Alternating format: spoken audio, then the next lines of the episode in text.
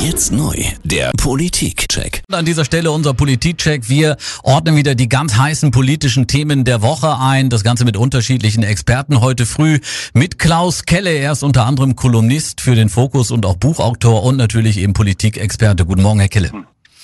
Guten Morgen, Peral. Herr Kelle, die Bundesregierung hat ihren Streit um den Rüstungsexportstopp für Saudi-Arabien mit einem Kompromiss beigelegt. Ist auch Thema heute früh bei uns in den Nachrichten. Bilaterale Rüstungslieferungen werden für sechs Monate erst einmal nicht erlaubt. Die Bundesregierung hatte ja im November nach der Tötung des saudischen Regierungskritikers Jamal Khashoggi alle Rüstungsexporte nach Saudi-Arabien gestoppt, auch die bereits genehmigten.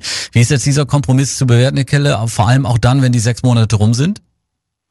Ja, das ist ein typisch deutsches Thema. Wir wollen einerseits gute Geschäfte machen, aber wir wollen auch moralisch immer vorbildlich sein. Also konkret, wir liefern Waffen an vermeintliche Verbündete, sagen aber gleichzeitig, wenn ihr diese Waffen in einem Krieg wirklich braucht, dann liefern wir doch nicht. Und ob Saudi-Arabien wirklich unser Freund ist, da kann man ja auch geteilter Meinung sein. Allerdings, dann zweites Thema, die Urheberrechtsreform. Das Internet wird irgendwie neu organisiert. Künstler sollen für ihre Inhalte und Kreativität besser vergütet oder überhaupt vergütet und geschützt werden. Helfen sollen dabei diese Upload-Filter, die eben urheberrechtliche Inhalte erkennen sollen und dann nicht mehr hochladen. Die CDU hat es unterstützt. Äh, Herr Keller, verliert sie damit nicht zukünftige Wählergenerationen? So nach dem Motto, die CDU war die Partei, die die Meinungsfreiheit im Netz eingeschränkt hat?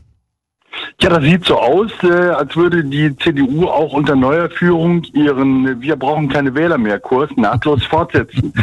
Die Reform des EU-Urheberrechts und Artikel 13 und die Upload-Filter sind eine völlig idiotische Entscheidung, die sowohl Union als übrigens auch die SPD-Stimmen der Jungen kosten werden. Und ähm, Europawahlen werden ja immer gern mal genutzt, um Denkzettel zu verteilen. Und Warum nicht im Mai mal die Piraten oder Bernd Lucas LKR wählen, die intensiv dagegen gekämpft haben?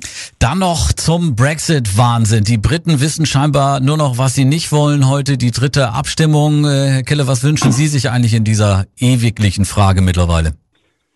Das Volk entscheidet und die mhm. Briten haben entschieden. Falsch zwar, wie ich meine, aber das dürfen sie ja. Also wenn es keinen Deal gibt und keine zweite Volksabstimmung angesetzt wird, Leute, dann müsst ihr raus aus der EU und zwar zügig.